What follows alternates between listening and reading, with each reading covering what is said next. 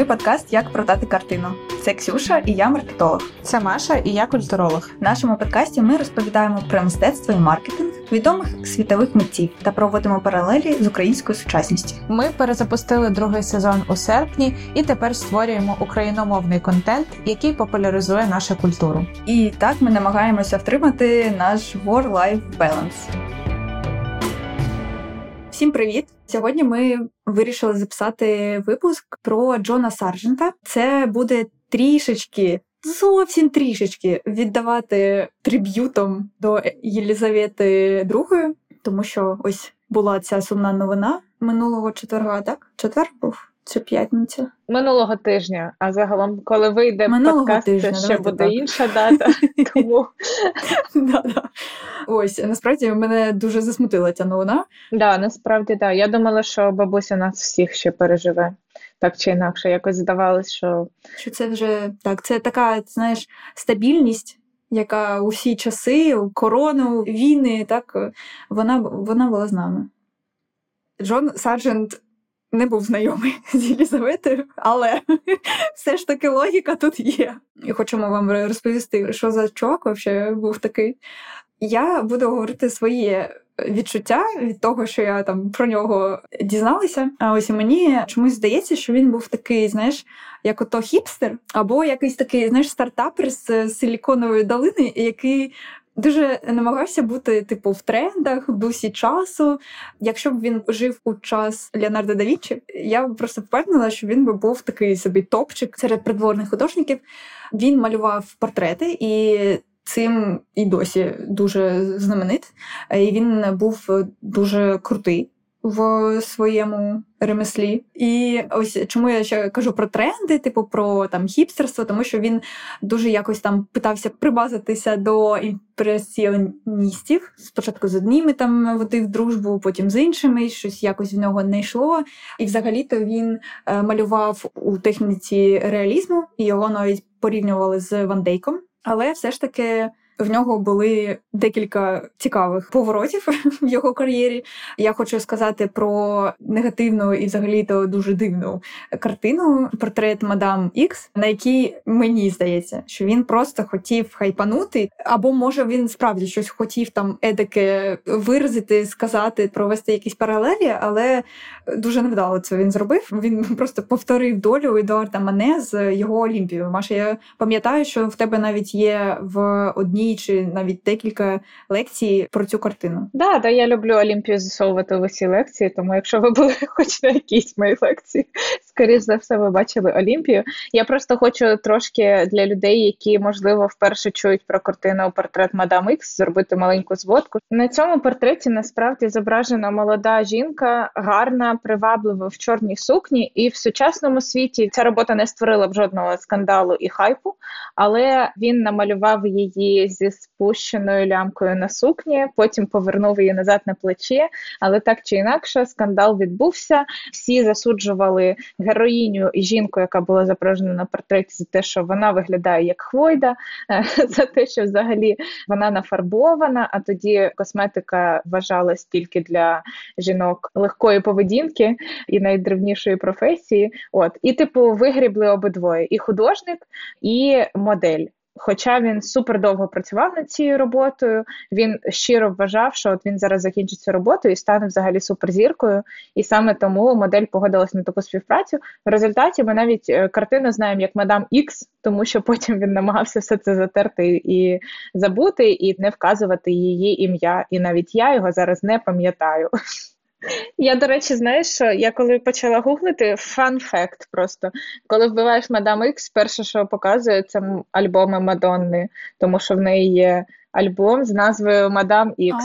От, Але я пошукала, це не пов'язано з цією картиною, це пов'язано з якимось серіалом із образом типу супержінки. Так що притягнуть за вухи не вдалося. У нас там далі ще буде. Одне одне знайшли цікавеньке. Коротше, думав, гадав, що буде зараз е, блогером-мільйонником, а ні. Причому це взагалі не той випадок, знаєш, коли там, типу, чорний піар, це теж піар. Ніфіга. Він втратив всіх е, там заказів, всіх своїх клієнтів постійних, і взагалі він переїхав з Парижу до Лондона і думав, що може у Лондоні щось буде, але навіть у ті часи, коли не було інтернету, все одно якось ця негативна тінь його переслідувала, і в Лондоні теж не почали в нього замовляти. Лише американці. Ну мені здається, просто що вони любітелі вискочок, як ми вже казали, да, у випусках з Далі, то вони таке люблять. З Дюшаном. Так, так, так. Нальот революції, коротше, і протесту їм подобався і да. Але це не його стиль. Типу, вони замовляли, але мені здається, от сержант щиро хотів бути в топі, а не тим фріком, у якого тільки американці замовляють портрети. Тепер так і ще ось заговорили про піар. Трошечки вразило те, що в нього був друг. Ну, потім він вже став колишнім другом. Арт-критик, дуже впливовий і відомий Роже Рожер Фрай. І ось він назвав Джона кар'єристом, засудив його роботи взагалі і сказав, е, що вони недоречні до ери модернізму. Може, саме через це Сарджент взагалі перестав малювати, йому навіть набридли ці ці портрети, і ось йому підвернувся у той заказ та робота на британський уряд за часів Першої світової війни. Насправді Сарджент був не супер задоволений тим, що почалась війна. Фраза звучить дуже тупо, але мені здається, що я вправі її казати. Ну тому що навіть зараз є люди, які типу активно включаються з перших днів ідуть в ТРО, не знаю, якось волонтерять, допомагають люди, яким органічно якось жити в, в стресі, не знаю, коли щось відбувається. От Сарджент був не тією людиною, він був пацифістом, пафігістом, і в його взагалі, оскільки він жив в Британії, фізично війна не зачепила ці території, тому вона відбувалася в Європі, і якби була можливість да, якось зі сторони за цим споглядати, попри те, що Британія як союзник, звісно, приймала участь. От, але він намагався в це все не вв'язуватись до тих пір, поки йому не зробили це державне замовлення на картину, яка мала показувати співдружність британської і американської армії, їхню співпрацю і союзницький героїзм.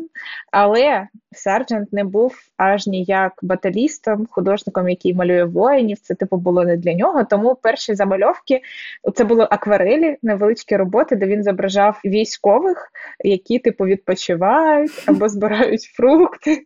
І я коли готувалася до подкасту, дивилася британського критика і дослідника, і він, типу, так зачаровано про це розповідає, що такі неймовірні чудові роботи. І я думаю, боже, то це дуже дивно і взагалі. Ну мені здається, ніхто не малював військових, які збирають фрукти. От просто найбільш... Ну, вони справді дуже так, вони справді дуже якісь теплі. Ти знаєш? Теплі, да. Ну такі, прям якісь uh, slow life. Це war-life balance. War-life balance. За часів Першої мірової. Да. Дуже life і трошки war. Переходячи в серйозний mood, загалом ми для нашого сьогоднішнього обговорення обрали його велике полотно, яке називається Вражені газом. Воно було створене в 1919 році для зали військової слави. І, в принципі, сержант не збирався малювати якийсь такий сюжет, проте він був дуже вражений подією, яку побачив. Тобто він сам відвідав Західний фронт у 18-й році і побачив під Іпром власне військових, які були уражені хімічною зброєю. Плюс це було вперше взагалі в історії, коли випробували на військових з протилежного боку німецькі збройні сили саме газ, і він був вражений сам фактом існування цієї нової зброї, того що техніка і наука просуваються вперед, і чим далі, тим більш якимись вигадницькими і неймовірними стають військові військова зброя, операції, інструменти. І по-друге, в принципі, був вражений цим, е, цим явищем, коли в одному місці така велика кількість травмованих і фізично, і психологічно людей, якби він з ними проконтактував. Робота справді величезна, вона довжиною понад 6 метрів, і відповідно персонажі, які зображені, вони майже людського зросту. Стоячи перед нею, ти майже занурюєшся в атмосферу роботи. Цей газ так і назвали, до речі, Іприт, це типу від назви міста, де він вперше був застосований, і він викликає опіки, травми і сліпоту. Плюс я думаю, що важливо сказати про паралель з Пітером Брейгелем старшим. Мій улюблений художник Ever and Ever, У нього є робота Сліпі ведуть сліпих. Ми просто напевно додамо в нашому інстаграмі, тому переходьте і подивіться. Вони композиційно дуже схожі. І що там, що там сліпі йдуть колоною, і це 100% цитата і відсилка до Брейгеля певним чином, тому що є багато моментів, в чому вона сходиться. І у Брейгеля була думка про те, що якщо сліпий веде сліпого, всі загинуть. Вони прямо на картині падають в яму. Сарджент як пацифіст, як противник війни, як людина, яка побачила наскільки жорстокою може бути війна, він очевидно показував ту саму аналогію, але в більш великому масштабі. Війна сліпа, уряди своїх країн ведуть звичайних людей на поле битви, і що типу війна це завжди втрати і втрати, про які дуже часто ти типу не можеш навіть осягнути головою. Да? Що є теж спільного в цих двох картинах, це те, що на фоні на картині Сарджента є моряки, які грають у футбол. У Брейгеля на фоні природа і сільське життя, яке продовжує жити. І це теж е, історія про те, що життя, якби на фоні вони завжди продовжуються. Навіть люди травмовані, навіть люди, які є безпосередніми учасниками війни, вони займаються чимось іншим, щоб відволікти, щоб не збожеволіти. Тут я теж бачу пряму паралель, мені здається, з нашим життям із сьогоденним життям, тому що постійні ці безкінечні срачі в інстаграмі, що можна публікувати, що не можна публікувати, кому можна ходити в кіно, кому не можна. Ніби це життя на фоні, воно якби наполовину легалізоване. Так можу сказати про себе. Це не тільки срачі, якісь там просто людей. Це в мене постійно срачі в голові. Зараз досі я ловлю себе на думці, коли хтось публікує щось дуже жизнерадісне, знаєш.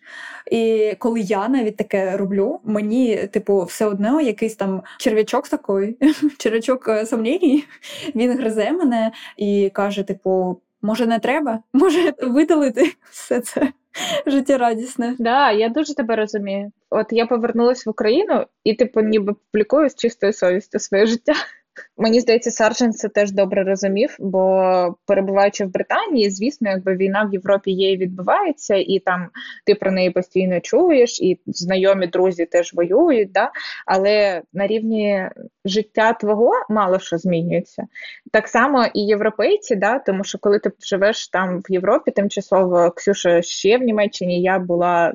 Півроку майже в Італії, ти ніби в паралельній реальності. І навіть там, відвідуючи музеї, я часто хвилювалася публікувати сторіс на WhatsApp чи не опублікувати. Я зараз когось ображу.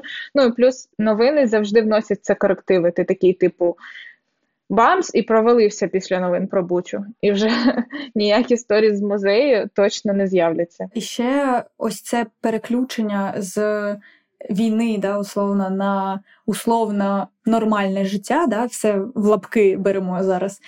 Це теж допомагає психіці, як ти сказала, не збожеволіти. Чому? Тому що все одно ти втомлюєшся, психіка втомлюється, да, постійно бути в режимі мобілізації.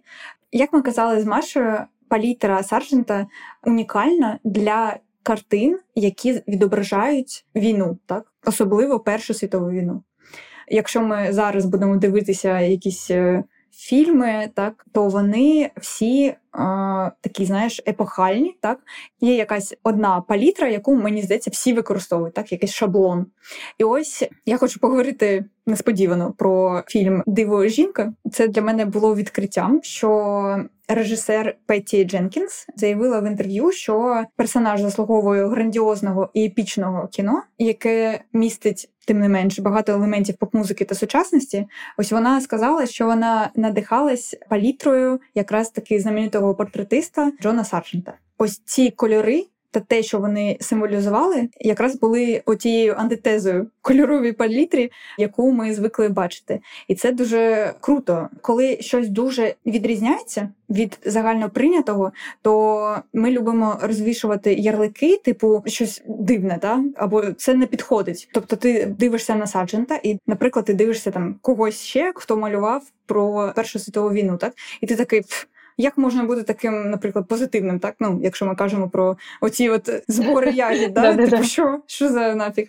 А хтось ось дивиться і каже: Клас, тут такі інтенсивні, такі насичені кольори, так? якісь ось ті сучасні кольорні контрасти, так які ось Дженкінс і хотів у фільмі. Це, до речі, ще один аргумент. Знаєш про те, е, навіщо розбиратись в історії мистецтв. Людина абсолютно не мистецтвознавець, але це просто типу розширює межі твоїх знань, і ти можеш використовувати цю інформацію, як тобі хочеться. Не знаю, в маркетингу, надихатись якимись кейсами продаж, надихатись як е, сценарист. Не знаю, навіть не в сильно творчих професіях. Я впевнена, що це просто прокачує твоє мислення, і ти можеш знаходити такі от неочевидні варіанти рішення ситуації. Ну як е, можемо зараз згадати і Пікассо, який теж е, розширював своє уявлення про світ. Він е, вивчав багато різних історій, різних культур, і він так насичувався як губка, так щоб з цього всього зліпити там щось своє, унікальне, єдине. Кради як митець.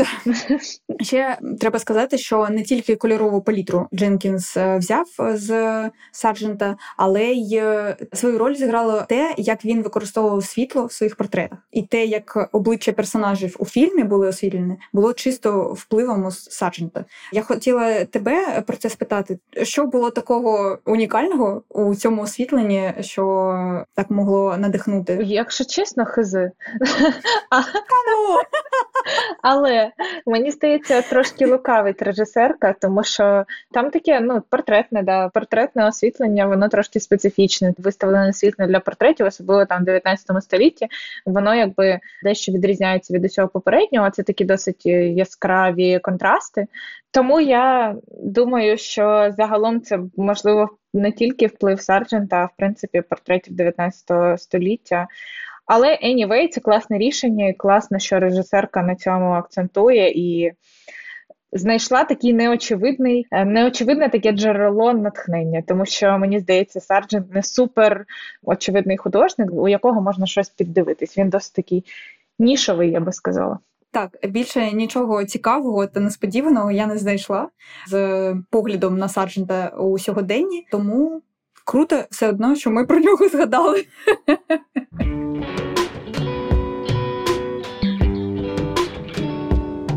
треба сказати про те, що ми, як завжди, хочемо провести паралель з сучасною Україною, і ми з Ксюшею обрали Сарджента в першу чергу через новину про королеву і хотіли когось з цієї епохи і з Першої світової війни взяти навіть за логічним хронологічним, логічним хронологічним чином. Але задачка із зірочкою було знайти з ким би співставити з українських митців Саржента, тому що, в принципі, оскільки він все життя був портретистом і реалістом, це була б досить легка стежка піти дорогою візуальної схожості. Але ми натомість вирішили познайомити вас з українською художницею Лією Достлієвою. Вона Неочевидний вибір, тому що вона працює абсолютно з іншими медіа. Це і інсталяції, і фотографії, і перформативні проекти. Але що у них спільного, на мою думку, це те, що робота вражені газом, вона в першу чергу про травму. І для Першої світової війни, очевидно, про фізичну травму, з якої вже можна далі вести свою рефлексію і там розгортати про ставлення художника, про сліпоту, про сліпоту влади і так далі. Але Лія працює теж з темою травми і працює досить давно і досить яскраво. Тому якраз в цьому метчі тем, які розкриваються художниками, ми їх побачили, і про неї, про одну з її робіт сьогодні. Теж поговоримо. Мені ще здається, у чому їх е, схожість Саржент якось задокументував Пробачте, це дуже складне слово, я не можу його нормально сказати, тому залишимо цей варіант. Те, що вперше був цей газ взагалі-то використаний. І Лія теж якісь перші там історичні моменти, так вона теж це показує і конспектує так для нас та для тих, хто буде після нас.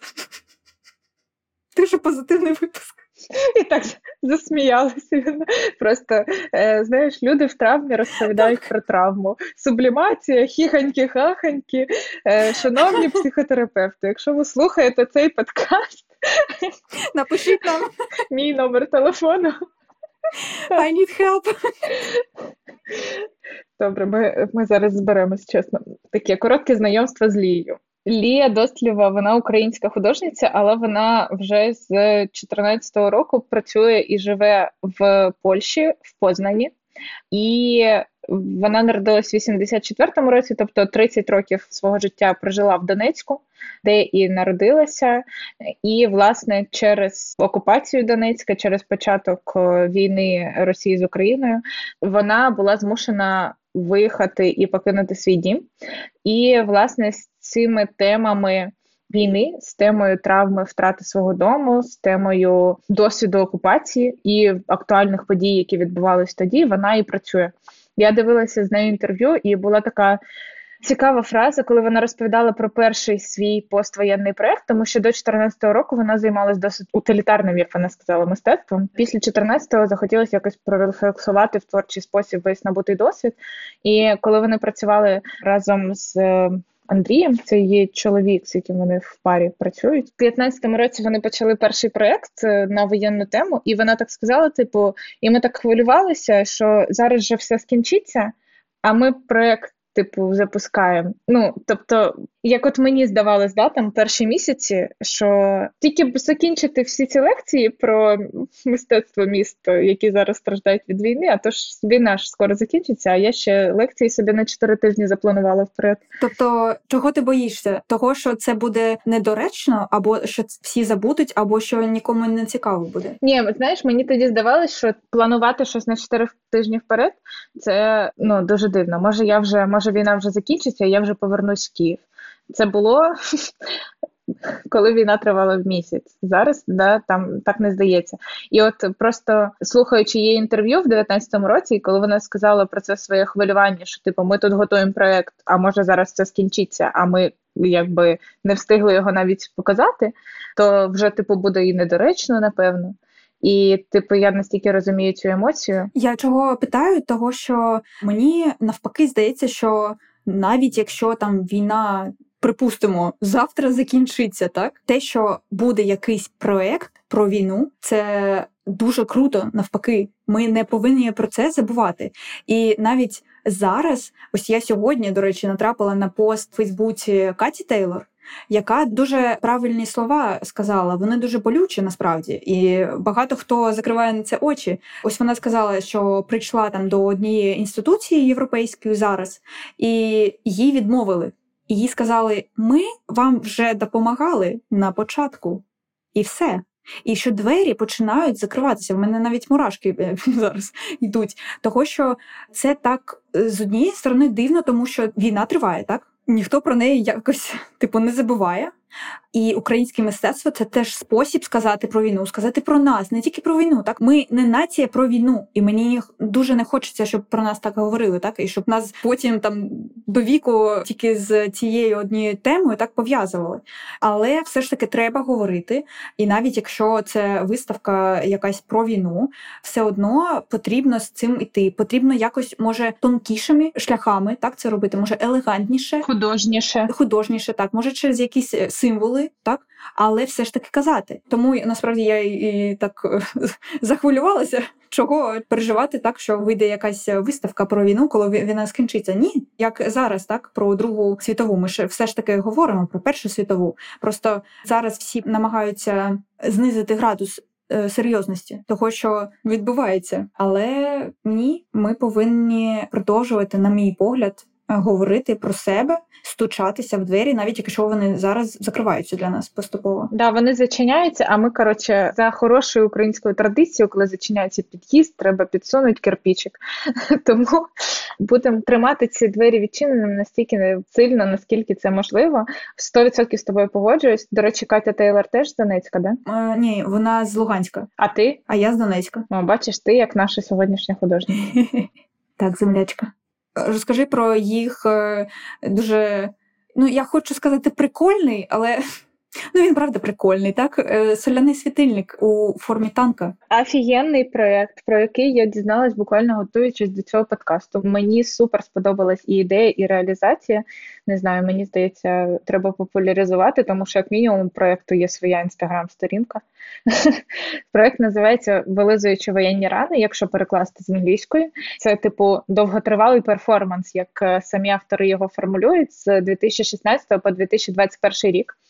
В чому там була історія? В 2016 році художниця Лія Досліва отримає посилку з дому з України, тому що в, в Україну в Донецьк вона не поверталась після початку окупації. А батьки її досі живуть на території України, але не в окупації. Тим не менш, в цій посилці серед усього іншого вона знаходить соляний світильник у формі танка який був е, придбаний у сувенірній крамниці в Бахмуті. Бахмут е, це місто недалеко від Солідару, де знаходиться власне завод Артемсіль, про який ми далі також поговоримо. Тобто, це типовий сувенір з міста, де є соляні родовища. Я думаю, що ці соляні лампи у нас у всіх були в дитинстві. У тебе була Ксюш? в дитинстві? Ні, але зараз зараз Тобто, коли я жила в Харкові та в Києві, так в мене е, вона з'явилася. От, ну типу, всі собі можете уявити соляну лампу. Але в чому прикол цієї? В тому, що вона у формі танка, і такі лампи з'явилися як сувеніри після звільнення міста, тому що Бахмут в 2014 році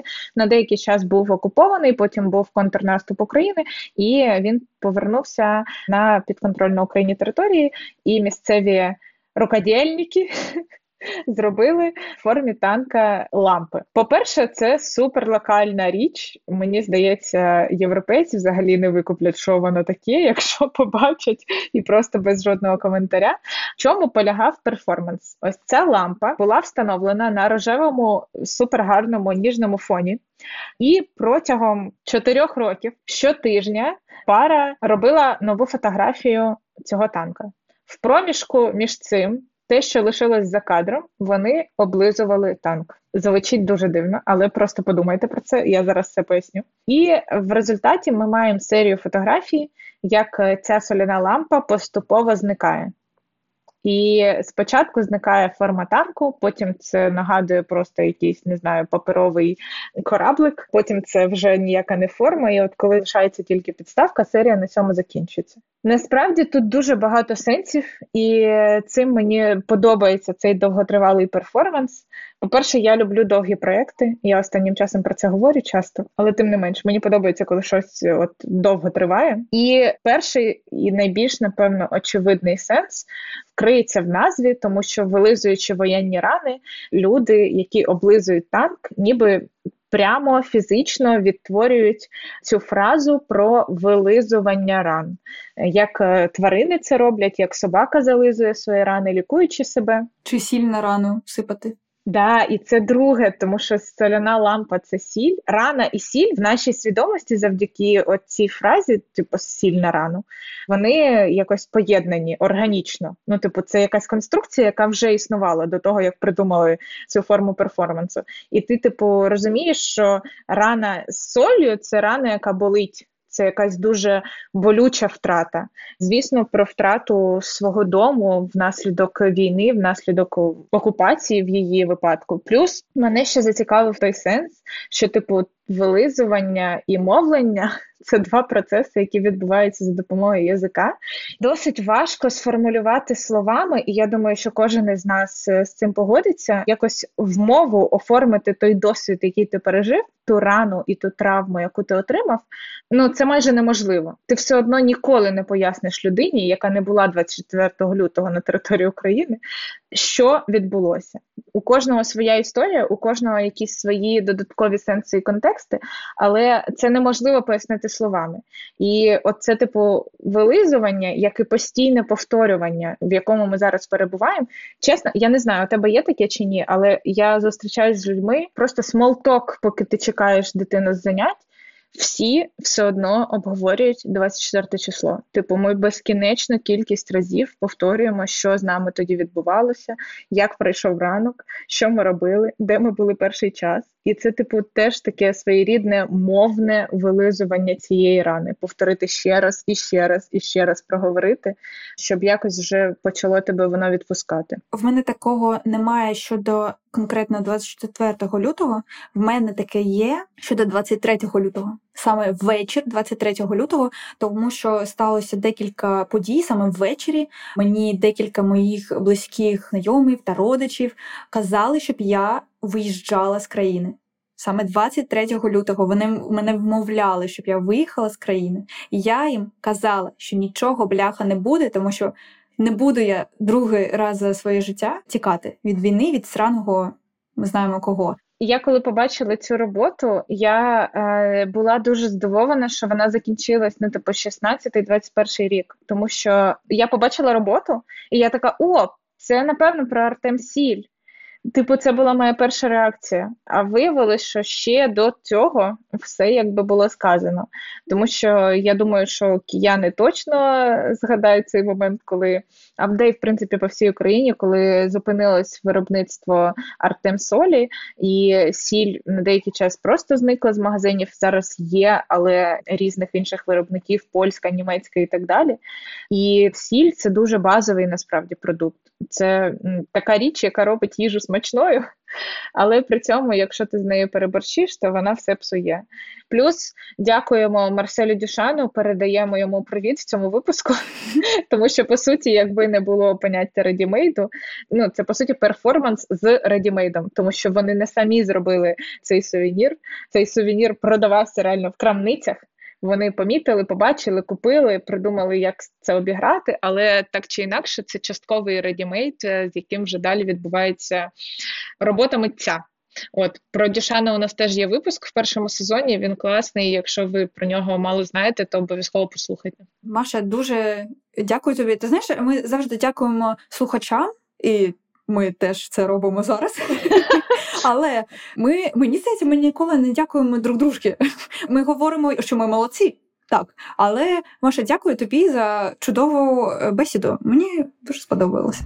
Ксюш, і я тобі дякую. Треба ну сказати глядачам, що ми дякуємо один одному в особистих повідомленнях. Так, Так, не, насправді ми робимо щоразу величезну роботу, і я і Ксюша ми стараємось знайти цікаву інформацію, якісь оригінальні історії. Тому, якщо вам сподобався цей подкаст, обов'язково дайте нам знати, напишіть нам або поділіться в сторіс. Нам буде супер приємно і цінно, і цікаво дізнатись вашу думку. До нових зустрічей!